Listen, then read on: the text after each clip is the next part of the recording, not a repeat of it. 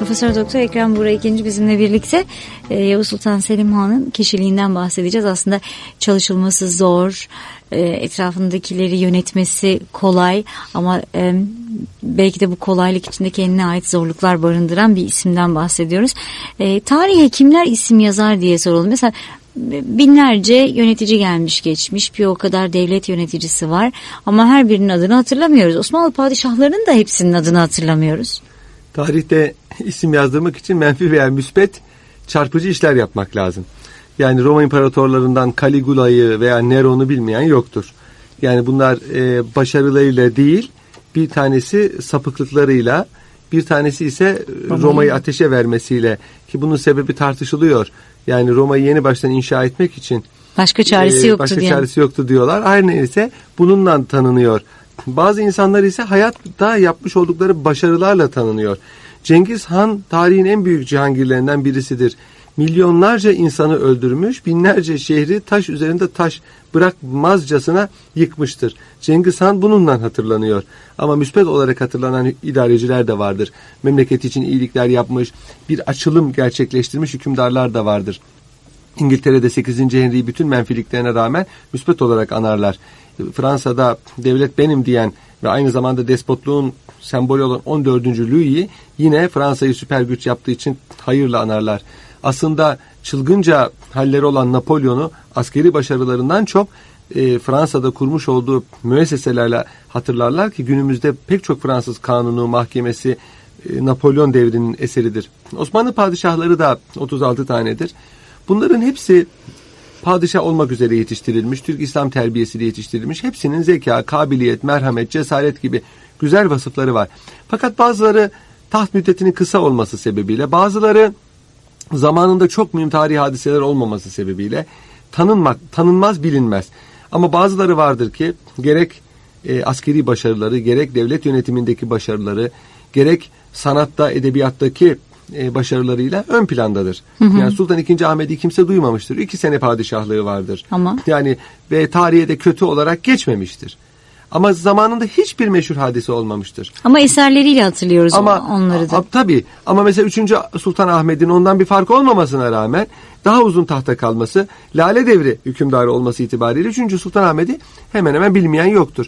Onun için tarihe isim yapmak için müspet veya menfi farklı şeyler yapmak lazım. Sıra dışı. Sıra dışı olmak evet. gerekiyor. Bir de konjonktür diyoruz şimdi ona. Dönemin dengeleri herhalde tabii, bunda etkili. Tabii bazı hükümdarlar veya bazı devlet adamları için şartlar müsaittir tarihe geçmek hususunda. Bazıları için değildir. Mesela düşünün e, Birinci Dünya Savaşı olmasa, Osmanlı Devleti yenilmese, işgal edilmese, Yunanlar Anadolu'ya saldırmasa, Anadolu'ya bir müfettişin gönderilmesi gerekmese ve bu kişi de Mustafa Kemal Paşa olmasaydı Mustafa Kemal Paşa sıradan bir Osmanlı paşası olarak hayatını tamamlayacak, emekli olacak. Muhtemelen Şişli'deki evinde hayatını tamamlayacaktı. Ama şartlar Mustafa Kemal Paşa'yı ön plana çıkartmıştır. Bunda onun dehasının, kabiliyetinin rolü vardır. O ayrı mesele.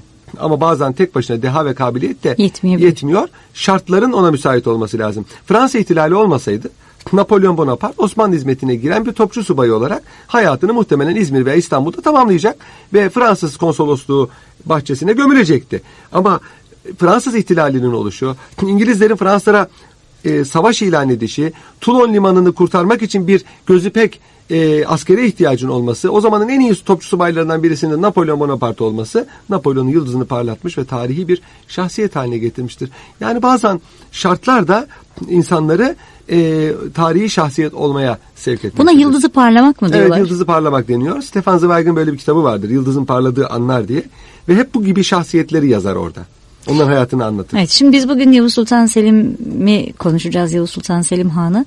Ee, o yıldızın parlamasını beklemeyen, evet. doğduğu andan itibaren o yıldızın parlaması için elinden geleni yapan Hatta bir yıldızı isim. önüne alan bir Belki hükümdardır. Arkasına değil, önüne alan bir hükümdardır. Kendisi yıldızını parlatmıştır. O da yani eğer Şehzade Ahmet başa geçseydi Yavuz Sultan Selim de yani ya öldürülecekti veya Trabzon'da vali olarak ömrünü tamamlayacaktı. Ama e, şartların ona yardımı, İran hududunun tacizi, Sultan II. Bayezid'in bu da hususta fazla mülayim davranması e, Yıldırım Yavuz Sultan Selim'i ön plana çıkartmıştır. Kısa süreli bir hükümdarlık ama Osmanlı tarihinin en çok tanınan hükümdarlarından Evet. birisi olmuştur. Üç Da- kişi sayın deseniz içinde mutlaka Yavuz Sultan Selim var. Bir Fatih Sultan Mehmet Han Mehmet'tir. olur. Üçüncü de ya Kanuni Sultan Süleyman olur ya Sultan II. Abdülhamit olur ama olur. Ya II. Mahmut olur. Zannediyorum e, Yavuz Sultan Selim Han'ın e, yıldızının parlamasında ya da kendini ispatında daha Şehzadeli döneminde fetihlerde bulunması etkili oldu. Şimdi Yavuz Sultan Selim'in şahsiyeti bir kere sert celalli bir şahsiyeti var. Haksızlığa tahammülü yok. Çocukluğunda da böyle, Çocukluğunda da anlatılanlara bakıyorsunuz, çocukluğu da böyle. Yani bazı Osmanlı padişahlarında var bu ama bazıları için felaket olmuştur. Mesela Sultan İbrahim için bu haksızlığa tahammül edememek felaket olmuştur. Neden? Çünkü o e, aynı zamanda güçlü, kuvvetli bir e, hükümdardı.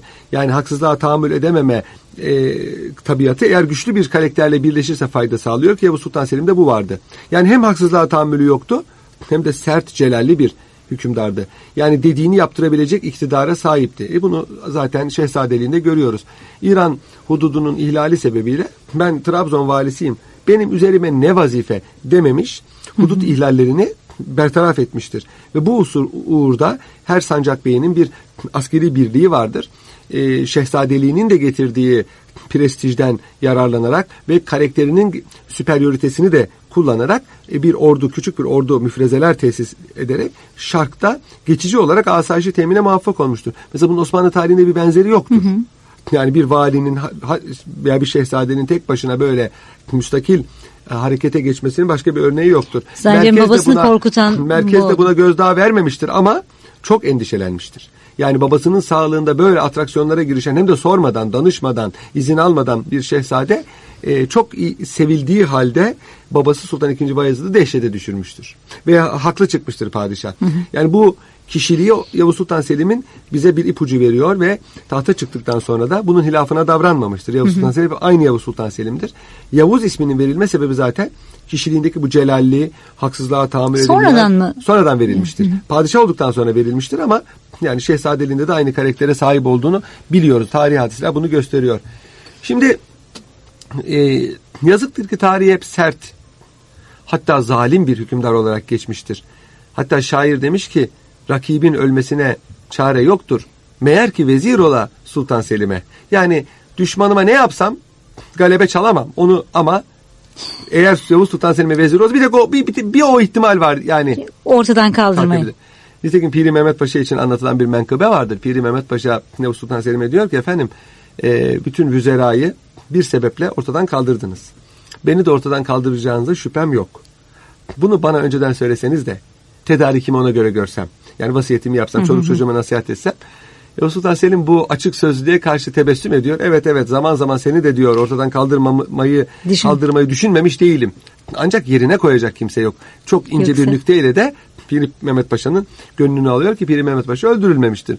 Yani bu demek değil ki Yavuz Sultan Selim bütün vezirlerini öldürmüş. İşlerinden birkaç tanesi doğru öldürülmüştür. O zamanın tarihi şartlarında devlet adamlarının öldürülmesi çok tabidir. Bu bütün dünyada böyledir. İngiltere'de kaç tane kralın başı kesilmiştir. Fransa'da bu olmuştur. Yani devlet adamları eğer devletin idaresinde bir hata yaparlarsa bakın suç demiyorum. Bir hata yaparlarsa bunu hayatlarıyla öderler. Bilmeyerek de Bilmeyerek olsa de mı? olsa. Çünkü bunun neticesi çok ağır oluyor. Yani vezirin yaptığı bir hata büyük bir mali kayıp, bir ordunun e, yok olması, bir e, Toprağın. memleket parçasının kaybedilmesine müncer olduğu için veya bir isyan çıkmasına müncer olduğu için bunun hataları diyor ki çok dikkatli olacaksın. Gerekirse gece uyumayacaksın. Nimet külfet karşılığıdır. Sana bir çok büyük bir nimet verdik. E, Çok güçlüsün. Her dediğin oluyor ama bunun karşılığında da en ufak bir hatanda başın gider. Bunu düşünürseniz Osmanlı tarihindeki o vezirlerin idam edilmesi bunlar için haksızlıkla idam edilenler de vardır ama sayısı çok azdır. Hepsinin araştırdığınız zaman o cezayı hak ettiğini görüyorsunuz. Ve de antiparantez padişahlar bu hakkını sıradan insanlar için kullanmıyor. Yani Anadolu'da hiç halktan bir kimsenin bu şekilde cezalandırıldığı Gerekirse onları affedebiliyor. affedebiliyor veya suç işlemesi cezalandırılıyor.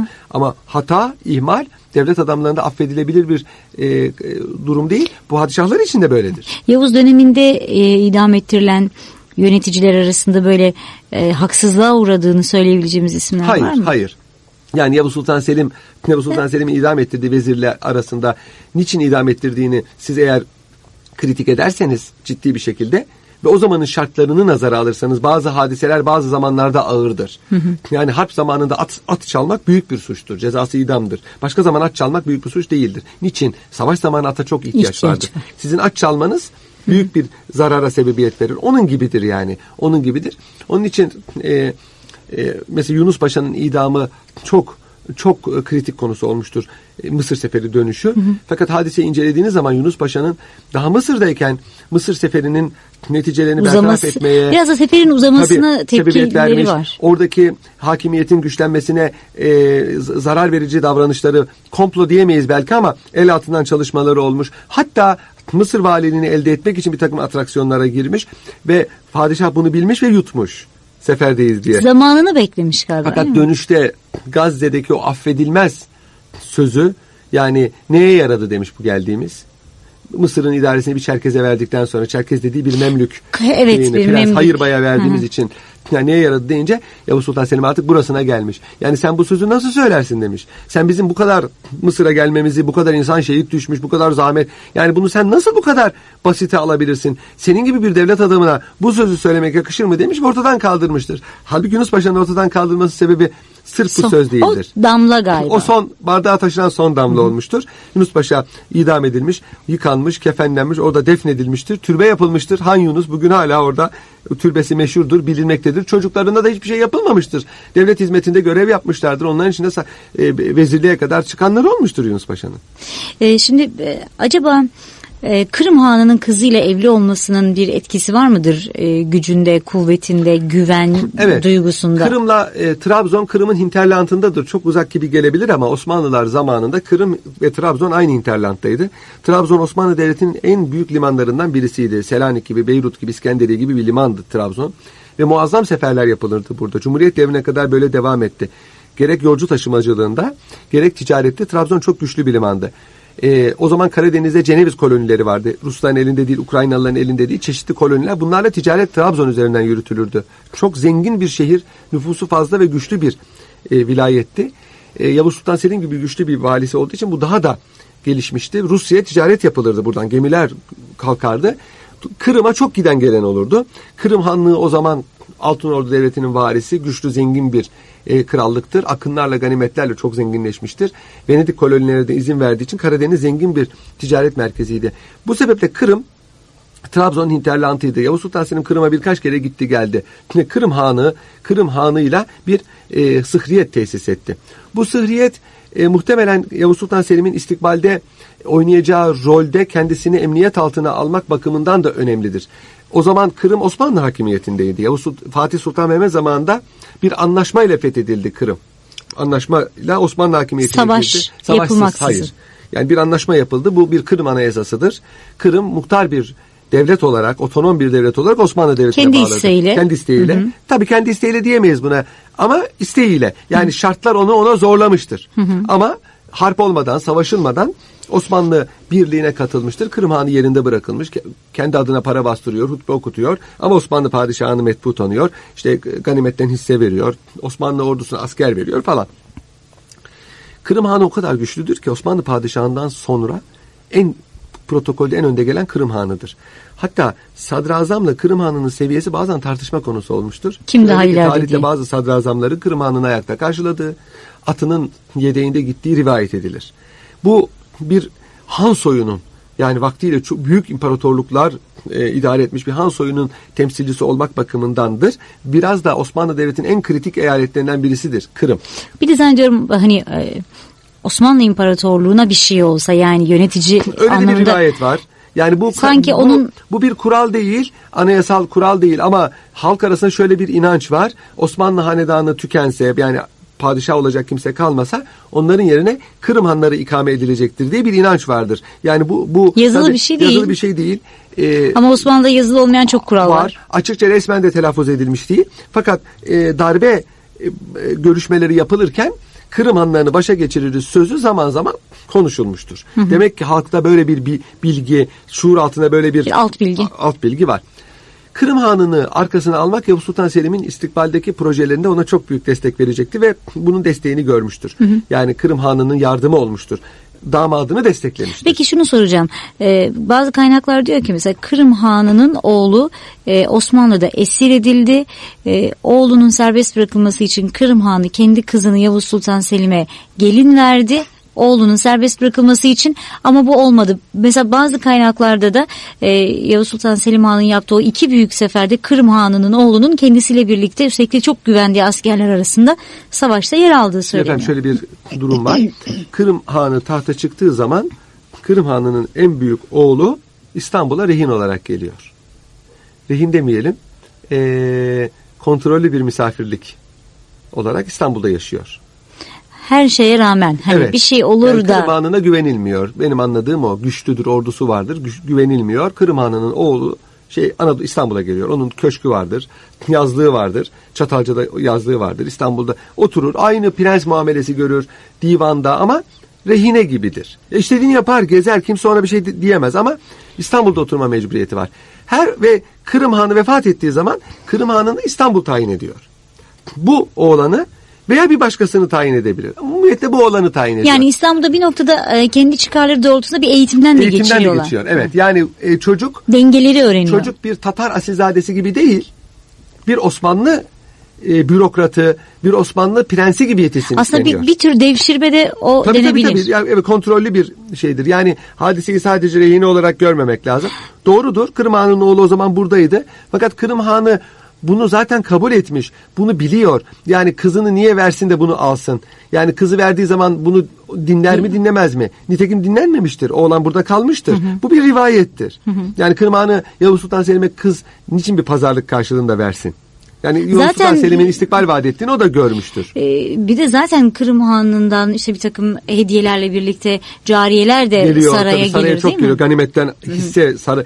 Ganimetin beşte biri devletin hakkıdır. Bu beşte birin beşte biri de padişahın hakkıdır. 25'te bir yani. Dolayısıyla Kırım Hanı'nın Rusya ile Ukraynalılarla yaptığı, Polonyalılarla yaptığı savaşta elde ettiği ganimetin beşte birini İstanbul'a göndermesi kanundur. Hı hı. Ki e, daha sonra e, Kanuni'nin eşi olacak. Evet, Hürrem Sultan da bu şekilde bu şekilde gelmiştir. gelmiştir. Çok çok saray e, cariyeleri 18. asra kadar bu şekilde gelmiştir. Yani Kısa bir ara vereceğiz. Hemen arkasından devam edeceğiz. Özellikle merak ettikleriniz varsa sizin sorularınızı da bekliyoruz. Ama e, bizim e, kişiliğiyle ilgili Yavuz Sultan Selim'in ve tabii Osmanlı e, hazinesine kattıklarıyla ilgili soracaklarımız var elbette. Kısa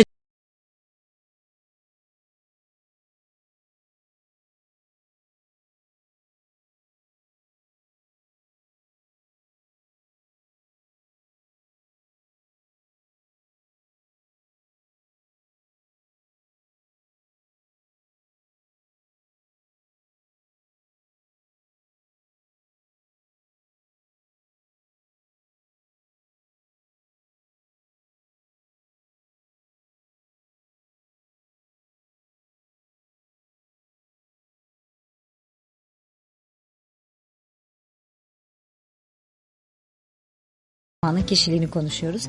E, saltanata geçişi, iktidara ele alacak kaç yaşındadır? E, 50 yaşında vefat 42 yaşındadır. 42 yaş bir erkek için e, artık neredeyse orta yaş denebilir. Ama şöyle 40 yaş her bakımdan olgunluk yaşıdır, kemal yaşıdır. Şunu merak ediyorum. 40 yaşında artık mesela fiziksel gücünüzü yavaş yavaş kaybetmeye başladığınız düşünülebilir. Ama Yavuz Sultan Selim Han'ın inanılmaz bir egzersiz e, Yalnız programı var. Yalnız şöyle bir durum var. Yani bu normal bir insan için dediğiniz doğru. Olmayabilir. Çok insanlar vardır 60 yaşına kadar filinta gibidir ama, Ama çok daha erken bahsediyoruz. Ya, çökmüş,tür. o kılıcı bir kaldırmayı denesin Ama bakalım o filintalar. çocukluğundan beri çocukluğundan beri bu iş için yetiştirilmiştir. Bünyesi tam bu iş içindir. Geniş omuzlu, güçlü kuvveti, bacakları kısa, tam yani bu, işi Çok böyle uzun boylu falan çok uzun boylu değil. değildi Yavuz Sultan Selim. Yani çok kısa da değildi. Elbiselerinden anladığımız kadarıyla 1.75'in üzerindeydi. Ama 1.80 üzerinde değildi. Yani 1.75 ile 1.80 arasında bir boydur ki erkekler için orta boy sayılıyor. Çok geniş omuzlu olduğunu, yağarını derler sırtının ve göğüslerinin geniş olduğunu ve bacaklarının çok uzun olmadığını biliyoruz. Ellerinin uzun olduğunu biliyoruz. Bu tam bir cengaver e, tipidir. Profili. E, profilidir. Çocukluğundan beri bu iş için yetiştirilmiş. Kendisinin ayrıca bir de hususi merakı var. Mesela bir Şehzade Korkut gibi değil. Şehzade Korkut nasıl ilme meraklıysa, şiire meraklıysa Yavuz Sultan Selim'de bunlar var ama bunlardan önce Yavuz Sultan Selim'de kendisini devamlı fit tutma şimdiki tabirle e, gayreti var. Ve istikbale dair emelleri onu devamlı bu hususta müteyakkız, uyanık ayakta tutmuştur. Ve dinç kalmam gerekiyor, Evet. sağlıklı olmam Evet. gerekiyor diye düşünmüş. Hasta olmamış, yorulmamış, yılmamış, dinlenmemiş, istirahat etmemiş, eğlence, kadın, çocuklarıyla beraber olmak, bir alimler meclisi, şairler meclisi bunlar hep ikinci planda olmuştur. Ha, şimdi böyle bir tablo çizdiğimiz zaman Yavuz Sultan Selim'i kuru bir Cihangir tablosu çiziliyor. Ben bundan da bizarım. Bu da yanlıştır. Yavuz Sultan Selim hep zaferleriyle, kahramanlıklarıyla meş- e, anlatılır. Fakat onun çok e, romantik bir e, cephesi de vardır. Şimdi Yavuz Sultan Selim'in e, antiparantez programının birinci bölümünde işaret ettiniz. Bu fetihler neticesinde bir kere Osmanlı Devleti'ne büyük bir prestij kazandırmıştır. Osmanlı Devleti artık halifelik olmuştur. Bazıları bunu kabul etmese de yani şunu kabul etmese de Bağdat'taki Abbasi halifesinin gelip de padişaha halifelik verdiğini kabul etmese de Osmanlı padişahı artık bir hakkın halife ünvanını kullanmıştır. Çünkü Mekke ve Medine artık Osmanlı padişahının e, toprakları içindedir. Hizmetkarıdır. Hizmetkarıdır. Hakimül Harameyn değil, Hadimül Harameyn düşünün bu kadar sert bir hükümdar. Halep'te cuma namazı kılınırken hatibin Hakimül Harameyn Şerefeyn yani Mekke ve Medine'nin hakimi diye Sıfatı. anmasını istememiş, ayağa kalkarak itiraz etmiş. Hayır, Hadimül Haremeyn Şerefeyn iki mübarek beldenin hizmetçisi ünvanını. Bugün bile Suudi Arabistan kralları Yavuz Sultan Selim'in bu ünvanını kullanırlar. O zamandan gelme bir gelenektir. Yani çok da mütevazi bir yönü vardır Yavuz Sultan Selim Han'ın. Bu iki fetihlerde bir çok büyük bir prestij kazandırmış. İstanbul'u hilafet merkezi yapmış. Bütün dünya Müslümanlarının gözü İstanbul'a dönmüş. Ve e, bir hakkın halifelik görevini de yerine getirmiştir Osmanlı Devleti. Aden'den Endonezya'ya kadar dünya Müslümanlarını emperyalistlere, sömürgecilere karşı korumuş, himaye etmiştir. Gerek fetihlerle gerek yardımlarla. Bu Yavuz Sultan Selim'dir bu çığırı açan. İkincisi Yavuz Sultan Selim bu fetihlerle çok muazzam bir ganimet ve hazine temin etmiştir. Osmanlı Devleti'nin en zengin eyaleti Mısır'dır. Senede 3-4 ürün alınan nüfus azdı o zaman. Bir vilayetti. Ve Osmanlı Devleti çok büyük bir nefes aldı. Kanuni Sultan Süleyman o büyük fetihlerini Yavuz Sultan Selim'in doldurduğu hazineye borçludur. Mesela Yavuz Sultan o Selim bir- olmasaydı Evet. Kanuni Sultan Süleyman olamazdı. Ne Nasıl kadar bir mühürdür o? Evet. Onu anlatalım isterseniz. Şimdi Osmanlı sarayında iki tür hazine vardır. Fatih devrinden itibaren. E, Bu hazinelerden bir tanesi hazine-i amiredir. Bir takım devlet gelirleri oraya konur ve gereken yere harcanır. Bugünkü devlet hazinesi gibi. Bir de Birun hazinesi, şey bu bir Birun hazinesidir. Bir de Enderun hazinesi denilen bir iç hazine vardır. Şimdi padişahlara gelen hediyeler, taçlar, tahtlar falan filan, kılıçlar bunlar oraya konduğu gibi. Bir de ihtiyaten bazı paralar buraya konur. İhtiya, ihtiyaç olduğu zaman buradan esas hazineye aktarılmak üzere. İşte padişahın hususi hazinesi de bu hazinenin içinde bir kalemdir. İşte Yavuz Sultan Selim Han bu hazineyi altınla doldurmuştur. Ve buyurmuştur ki kendi mührü var. Padişahların dört tane mührü var. Bu dört mühründen bir tanesi e, hazineye basılır. Hazine mührüdür. Hazinedar da durur. Hazinedar başında durur. Bu demiştir ki Yavuz Sultan Selim Han kim benden sonra hazineyi altın ile doldurursa kendi mührüyle mühürlensin. Ve illa benim mührümle mühürlensin. Yani beni geçebilecek adama meydan okuyorum. Ve geçilmemiştir hiçbir zaman. O gelenek hazine devam bir etmiş. tek hazine bir tek Sultan 3. Mustafa'nın saltanatında altınla dolmuştur. Fakat Sultan 3. Mustafa Yavuz Sultan Selim Han'ın mührünü fekketmemiştir, çıkarmamıştır. O mühür Osmanlı Devleti'nin sonuna kadar muhafaza edilmiştir. Ee, Ankara başşehir olana kadar İstanbul'da hazine açıldığı zaman Yavuz Sultan Selim'in mührü çözülür, hazine açılır. İşte gereken alınır konur. Tekrar onun mührüyle mühürlenirdi. 1924'e kadar Son dönemde de Hazine- var mıydı o hazinede? Aynen öyle. Yavuz Sultan Selim Han mührüyle mühürlenirdi. Artık silikleşmiş bir mühür bu. Herhalde Topkapı Sarayı'nda. Top, Topkapı Sarayı'nda bu mühür duruyor. Bazı padişahların mühürleri duruyor. Şimdi bu e, çok da bilinmeyen bir hadisedir. Zaten Yavuz Sultan Selim'in e, fevkalade mütevazi bir kişiliği var. Evet az yiyen, yemekte çok çeşit istemeyen, basit giysiler Basit tercih bir eden. derviş hayatı yaşayan bir kimse. Alimlere hürmeti var. İbni Kemal Paşa'ya çok hürmeti var. Mısır seferinden dönüşte yan yana yürü, sohbet ederek yürüyorlar. İbni Kemal'in e, atının ayağı bir çamura basıyor. Çamurdan e, sıçrayanlar padişahın eteğini kirletiyor. İbni Kemal bu edepsizlik atlettiği bu harekete üzülüyor. E, üzülmeyin efendi hazretleri diyor. Sizin bir gibi bir alimin ayağından atının ayağından sıçrayan çamur bizim için şereftir. Ben bu kaftanın e, sandukama örtülmesini vasiyet ediyorum demiştir. Uzun yıllar bu kaftan Sultan Selim'de Fatih'teki türbesinin üzerine örtülmüştür. Fakat rutubet ve ışık sebebiyle cam mekana alınmış. Şimdi ise kapalıdır. Belli zamanlarda ziyaret ettirilmektedir. Yani bu hadise bir efsane de değil. E, ikincisi Mısır seferinden dönüşte İbni Kemal'le olan gö- görüşmeleri, ona sordukları, onun padişaha sefer dönüşüne teşviki, bunu ciddiye almaları. Ki evet herhalde pek de dönmeye niyeti yok. Niyeti yoktu Değil padişah. mi? Bir müddet daha orada durup muhtemelen fetihleri genişletmek ve Mısır'ı emniyet altına almak istiyordu. Fakat asker bezmiş ve bıkmıştı. Hatta İbn Kemal bir gün demiş ki askerler bizim hakkımızda ne düşünüyor sualine. Nemiz kaldı bizim mülkü Aram, Aca- Arap'ta biz nice dururuz bu memlekette diye bir şarkı söylediklerini, Bir şarkı söylediklerini söylediklerini işittim demiş İbn Kemal. Halbuki böyle bir şey yok. Yok anladım demiş. Anladım demiş siz e, asker artık dönmek istiyor. Siz ne dersiniz? Dönelim artık padişahım. Bu kadar uzun sefer bir müddet işte motivasyonu kırar, zahmet verir, baş şehir yani akıllı, makul delillerle padişah dönüşe teşvik ediyor. Yolda konuşurken o türküyü sen uydurdun değil mi diyor. Çok Yani zekidir padişah. Rivayet ederler ki e, Nedim'i vardır Hasencan. Hasencan'la çok hoş menkıbeleri vardır. Bir gün yolda yürürken padişah soruyor. Hasencan diyor yumurta sever misin? Severim hünkârım diyor. Sefere gidiyorlar. Dönüşte aynı yere geldiklerinde padişah Hasan nasıl diye soruyor. Rafadan hünkârım diyor. Bir Güzel. sene geçmiş aradan. Bu böyle Ama e, zeka, zeki insanın Zeki, dostu da aynı dostu zeka da aynı seviyesinde. zekada. Şimdi e, Sultan Selim'in Sultan Selim'in sadeliğine verilen pek çok e, örnekler ve menkıbeler vardır. Hatta bir sefer dönüşü, bir sefer dönüşü alayla şehre girmeyip kayıkla karşıya geçtiğini, ertesi gün herkesin padişahın İstanbul'a döndüğünü gördüğünü biliyoruz.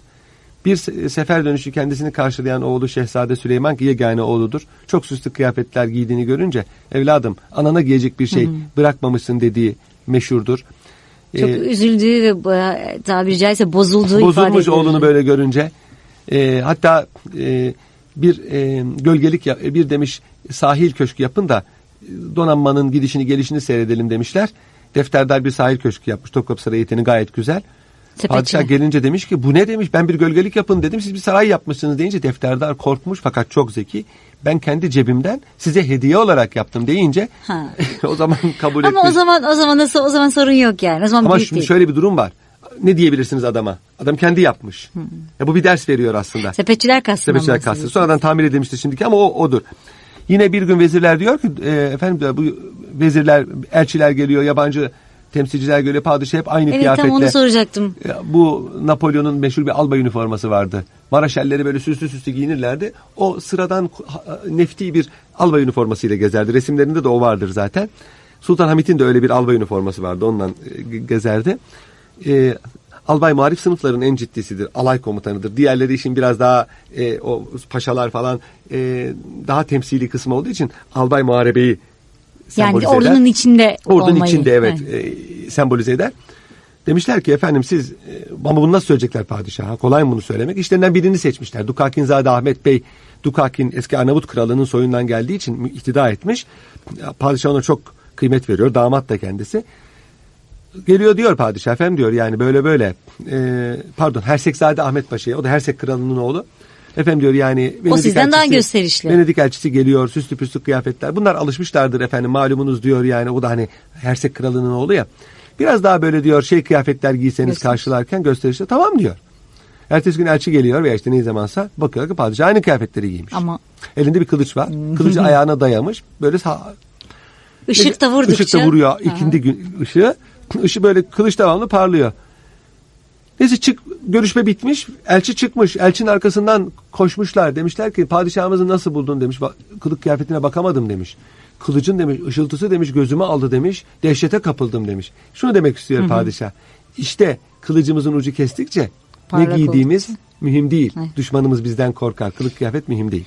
E, farklı bir karakter Evet. hakikaten. Onca şaşa gösteriş içinde bundan hiç etkilenmemiş, mütevazı olmaya şiirleri çalışmış. vardır, divanları vardır. Yani şair bir hükümdardır. Yani öyle sizi aslı aslı kestik kestik bir hükümdar tablosu gözünüzde Biz geçen hafta Yavuz Sultan Selim Han'dan konuşmaya başlamıştık. Geniş bir konu.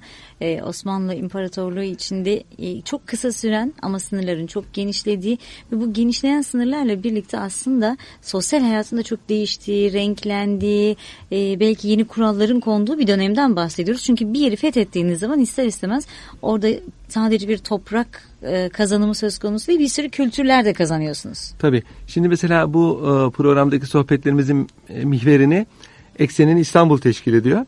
Yavuz Sultan Selim İstanbul'da en az oturan padişahtır. Ve İstanbul'da hiçbir tarihi eseri yoktur. Ancak İstanbul'u hilafet merkezi yapmıştır. Yani bütün dünya Müslümanlarının Merkezi. merkezi yapmıştır. O bakımdan İstanbul açısından ehemmiyetli.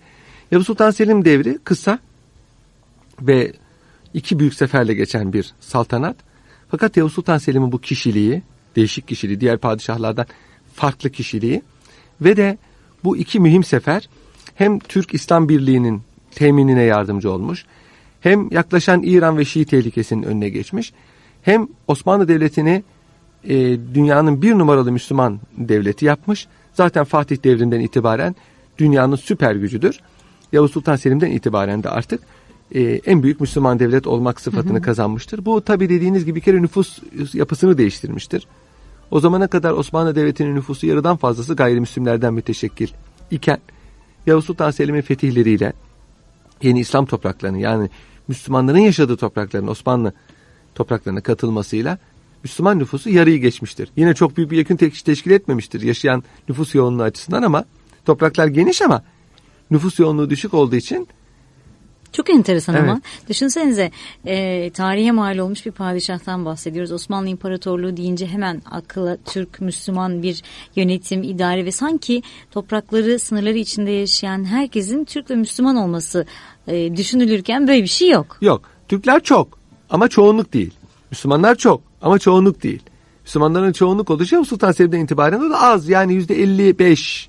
Küçük bir farkla yani. 1914 yılına kadar Osmanlı Devleti'nde e, gayrimüslim nüfusu yüzde 40 civarındadır. Tabii e, Balkanları vesaire Evet. de hesaba katarak konuşuyoruz. Evet, tabii. Balkanlar kaybedilince, gayrimüslimlerin yaşadığı topraklar kaybedilince 1914 yılı itibariyle Müslüman nüfus yüzde 70, gayrimüslim nüfus yüzde 30'a inmiştir.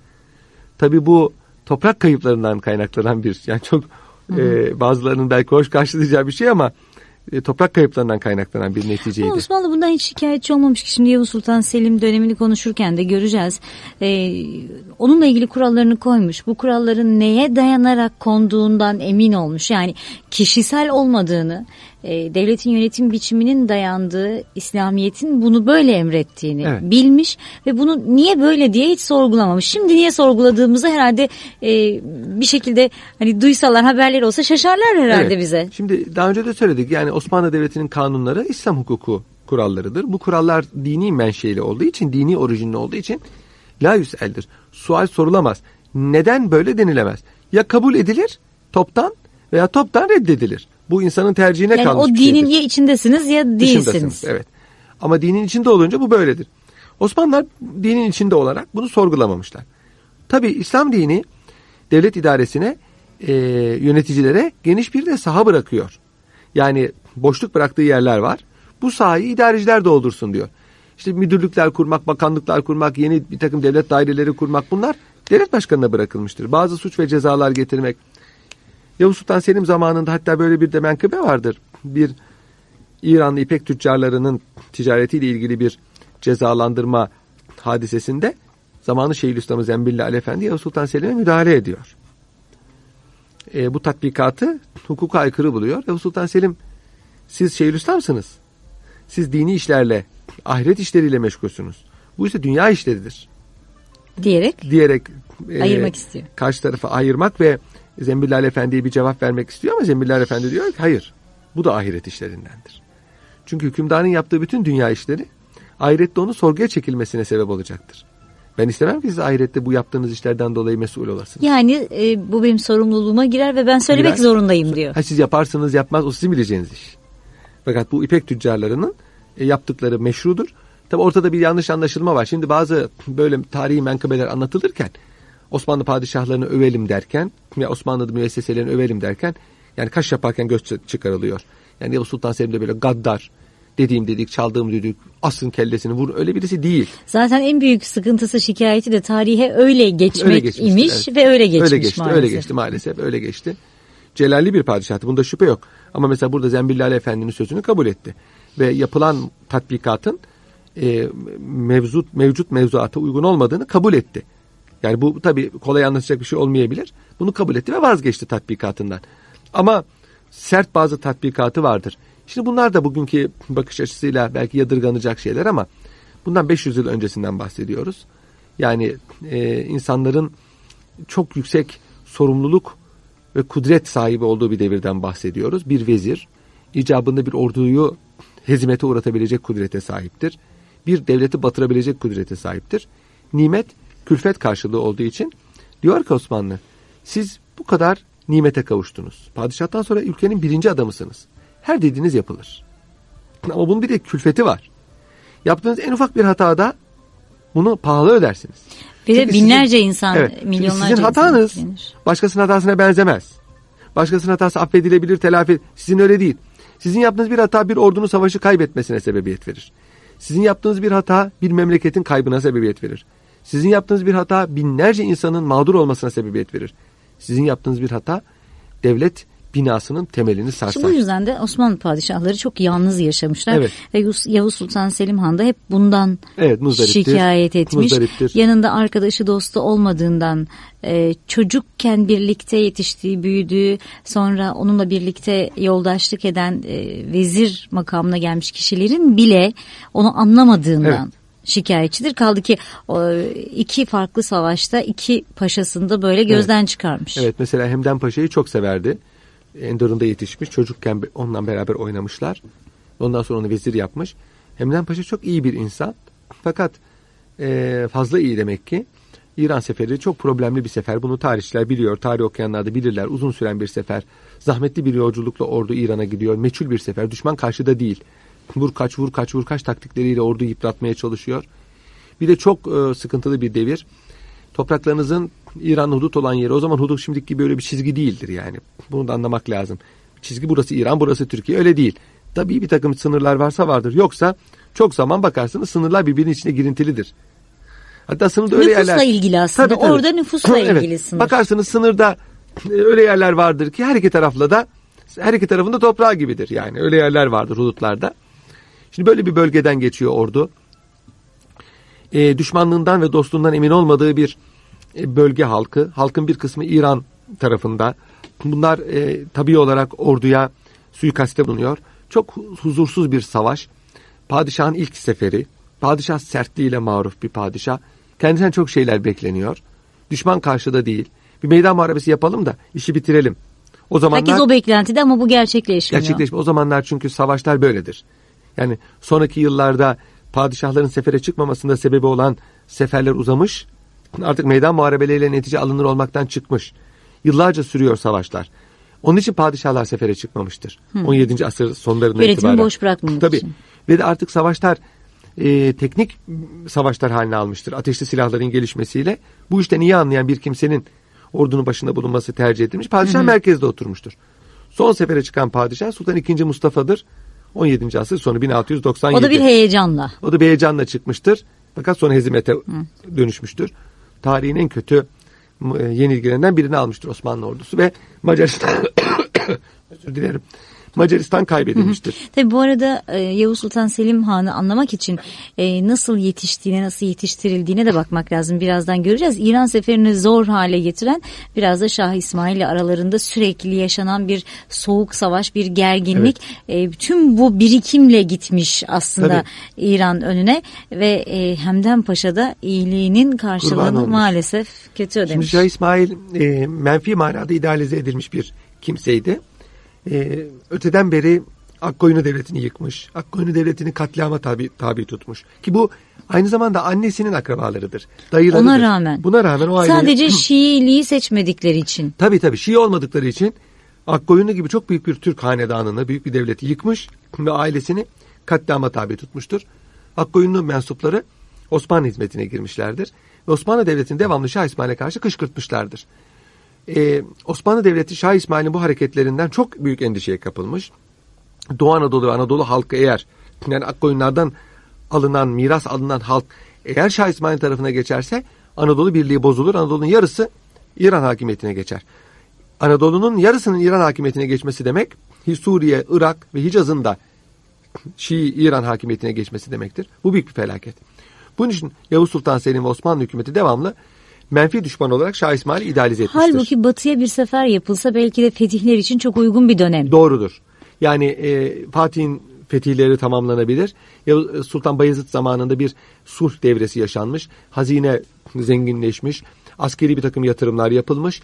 E, tam batıya sefer yapılacak bir zamanda İran huzursuzluğu gereksiz yere e, ordunun bu tarafa kaymasına sebebiyet vermiştir. Yani Yavuz Sultan Selim'in yaptığı seferler eğer batıya olsaydı çok muazzam neticeler doğuracağı hatta belki de hatta belki de Türklerin Kızıl Elma dediği belki Viyana'nın belki Roma'nın e, fethedilebileceği bir devredir. Belki Macaristan'ın daha önce fethedilebileceği bir devredir. Ama ne, ne yazık ki Şah İsmail ailesi Osmanlıları 8 yıl bu büyük padişaha doğuyla uğraşmak mecburiyetine kalmıştır. Bu yine Avrupa'nın işine yaradı çünkü e, doğuda böyle bir sulh ortamı İpek yolunun biraz daha devam etmesini ama bir taraftan da Portekizlilerin Tabii. e, deniz yoluyla Hindistan'a ulaşması için belki biraz deneme yanılma yapmasına fırsat Tabii, verdi. Yani tabii. yine Avrupa'ya yaradı Tabii aslında. İran harpleri hem Avrupa'nın rahat nefes almasını, e, güçlenmesini sağladı. Hem de ticaret yollarının bu emniyetsizlik sebebiyle, Türk-İran harpleri sebebiyle güneye kaymasını, yani yeni bulunan keşif e, edilen yollara kaymasını bu da Osmanlı Devleti'nin ticari yönden Zayıfladı. zayıflamasına sebebiyet verdi. Hemden Paşa'yı konuşacağız. Kısacık bir ara rica ediyorum. Hemen ardından buradayım.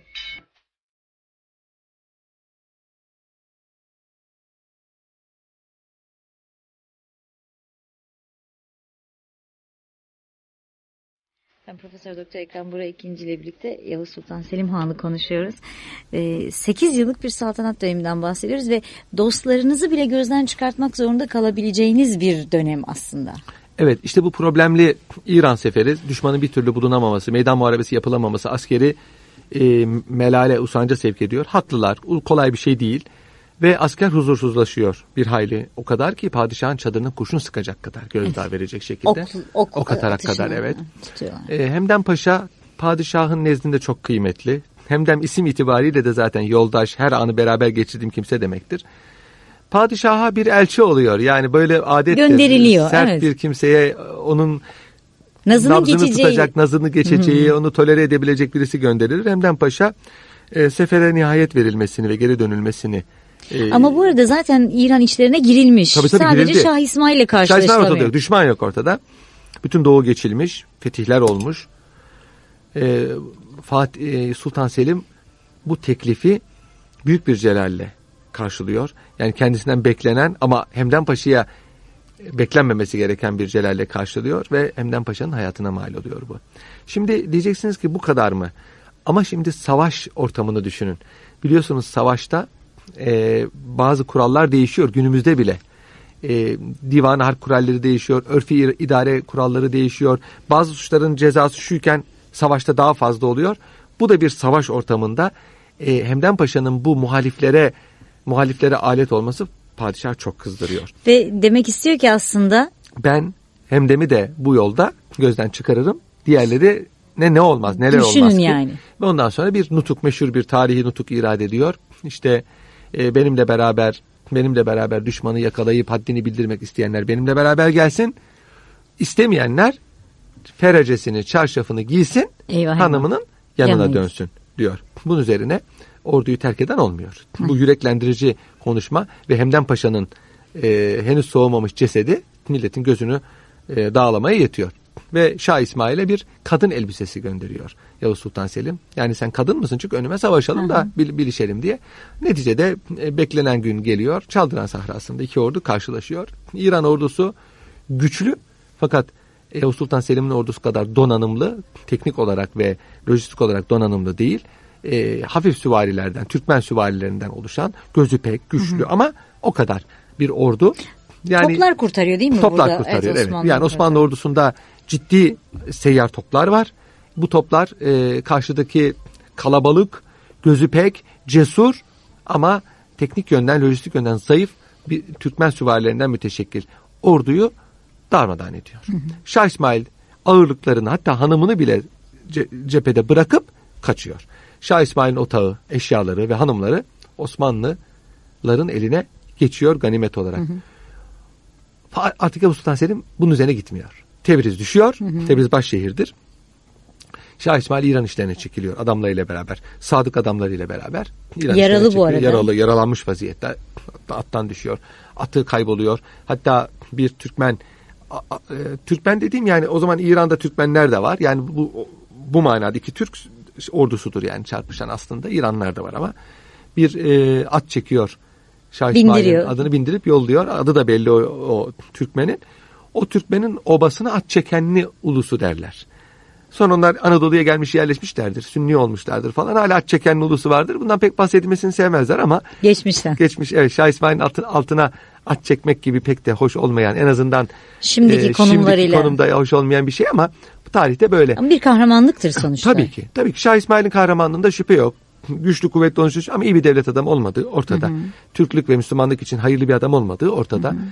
Ee, artık Yavuz Sultan Selim üstelemiyor. Onu takip etmiyor. Ordu zaten yorgundur, bezgindir, bitkindir. Ama bu da zaten e, aldığı ders Şah İsmail'in bir daha karşısına Çıkma, çıkmamasına evet İran hatta oluyor. ciddi bir şekilde İran ciddi bir şekilde Osmanlı'nın karşısına çıkmamıştır. Ufak tefek sınır ihlalleri, işte Bağdat'ı Bağdat'ı e, tekrar geri almak gibi bazı maceralar dışında İran e, külliyetli bir şekilde e, Osmanlı karşısına çıkmamış. Ama yüzyıllarca en az 200 sene e, çok büyük bir gaile olarak devam etmiş. Yani Osmanlılar rahatça arkasını İran'a dönememişler. Bir huzursuzluk kaynağı olmuştur. Avrupalılarla ittifak yapmış ve ittifak yolları Şah aramıştır. İsmail de Avrupa ile ittifak Yapmıştır. yapmış Yapmış. mı? Haberleşmiştir evet. Haberleşmiştir. İttifak yaptığını kesin bilmiyoruz. İyi bir şair olduğu söyleniyor. Evet şiirleri Selim güzel, Han'la. berrak bir berrak bir Türkçesi var. Enteresan değil mi?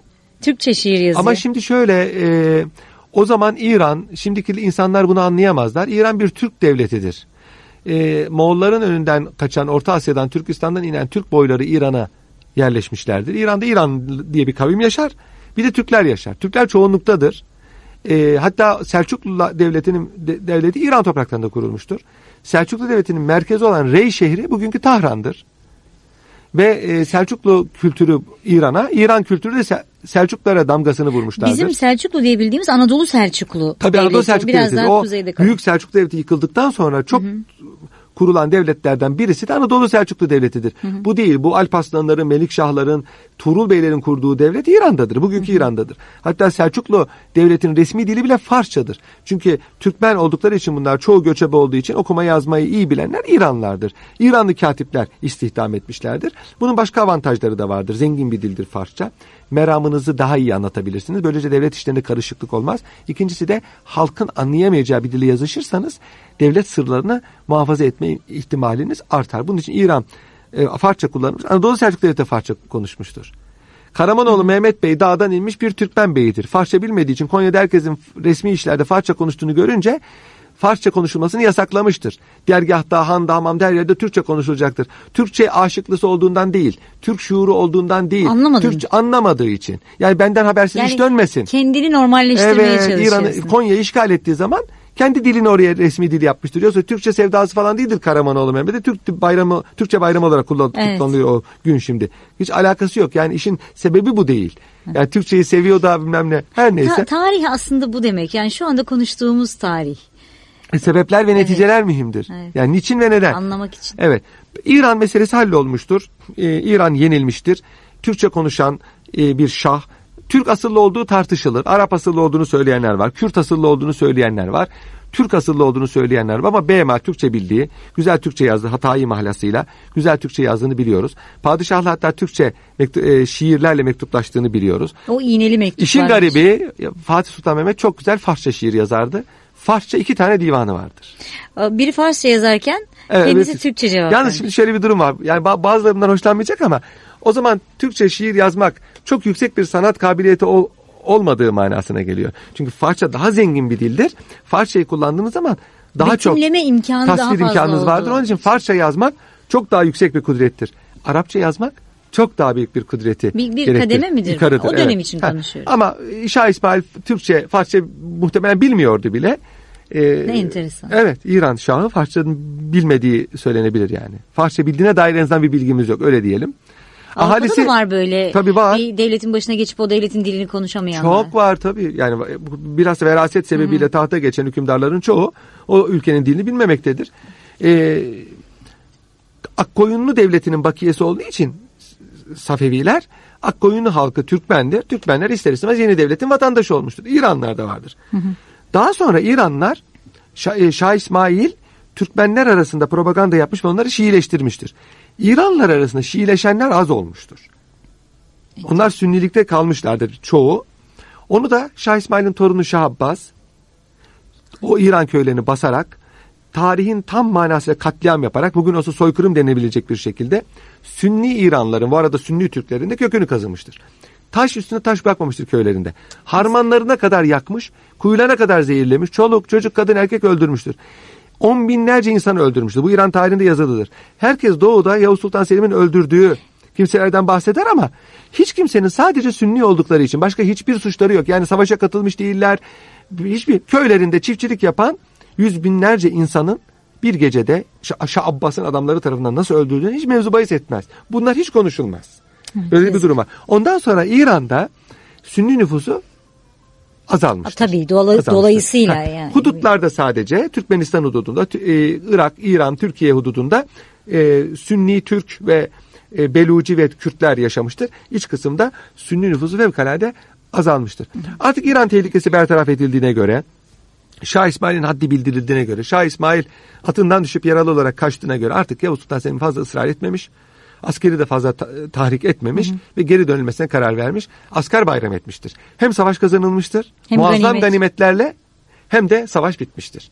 Ve bu e, Ama savaş bu dönüş İstanbul'a mıdır? İstanbul'adır. Sonra e, Yeniden bir yeniden sefer. sefer var. Ve böylece Doğu Anadolu fethedilmiştir. Güneydoğu Anadolu fethedilmiştir. Suriye'nin kuzeyi fethedilmiştir ve Anadolu Birliği, bugünkü Anadolu Birliği sağlanmıştır. Bugün Türk vilayeti olan çok yer, Erzurum, Van, hep o zamanlar fethedilmiştir. E tabii- İstanbul'dan sonra fethedilmiştir. İstanbul'a geliş de oldukça enteresan. Ee, Yavuz Sultan Selim Han bu kadar celalli bir padişah olmasına rağmen bir o kadar da mütevazı. Ee, nefsimi şımartmak istemiyorum diyor. Bu çok enteresan. Şimdi bir savaş kazanmışsınız. Sizden mutlusu yok. Ee, ordunuzun başında baş şehrinize girip ben geldim demekten daha doğal bir şey olamaz. Şimdiki aklımla Adet düşünüyorum. de böyledir. Savaş kazanan hükümdarlar dünyanın neresinde olursa olsun başşehire gelmeden e, yolda karşılanırlar ve şehre büyük bir zafer alayıyla girerler. Bu eski Romalılarda da vardı, eski Mısırlarda da vardı, Türklerde de vardı, Osmanlılarda da vardı. Fakat Yavuz Sultan Selim hakikaten mütevazi bir insandı. Kılık kıyafeti, hal hareketleri, konuşması celalinden beklenmeyecek derecede mütevazi bir insandı. Bununla ilgili çok menkıbeler vardır, çok hikayeler vardır. Ee, gece girmeyi tercih etmiştir. Deniz İstanbul'a. yoluyla. Deniz yoluyla gece girmeyi tercih etmiştir.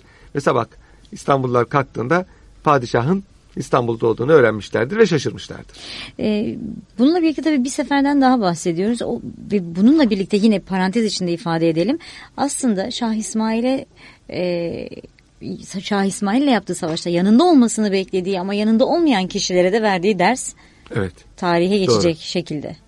E, bunu önümüzdeki haftalarda konuşacağız. İnşallah. Özellikle Yavuz Sultan Selim Han'ın kişiliğini e, konuşacağız. Haftaya ne konuşacağımızla ilgili bir ipucu vereyim. Mesela böyle bir padişah ne yer ne içer. İçer. Bir eli yağda bir eli Bir balda balda. diye düşünülür.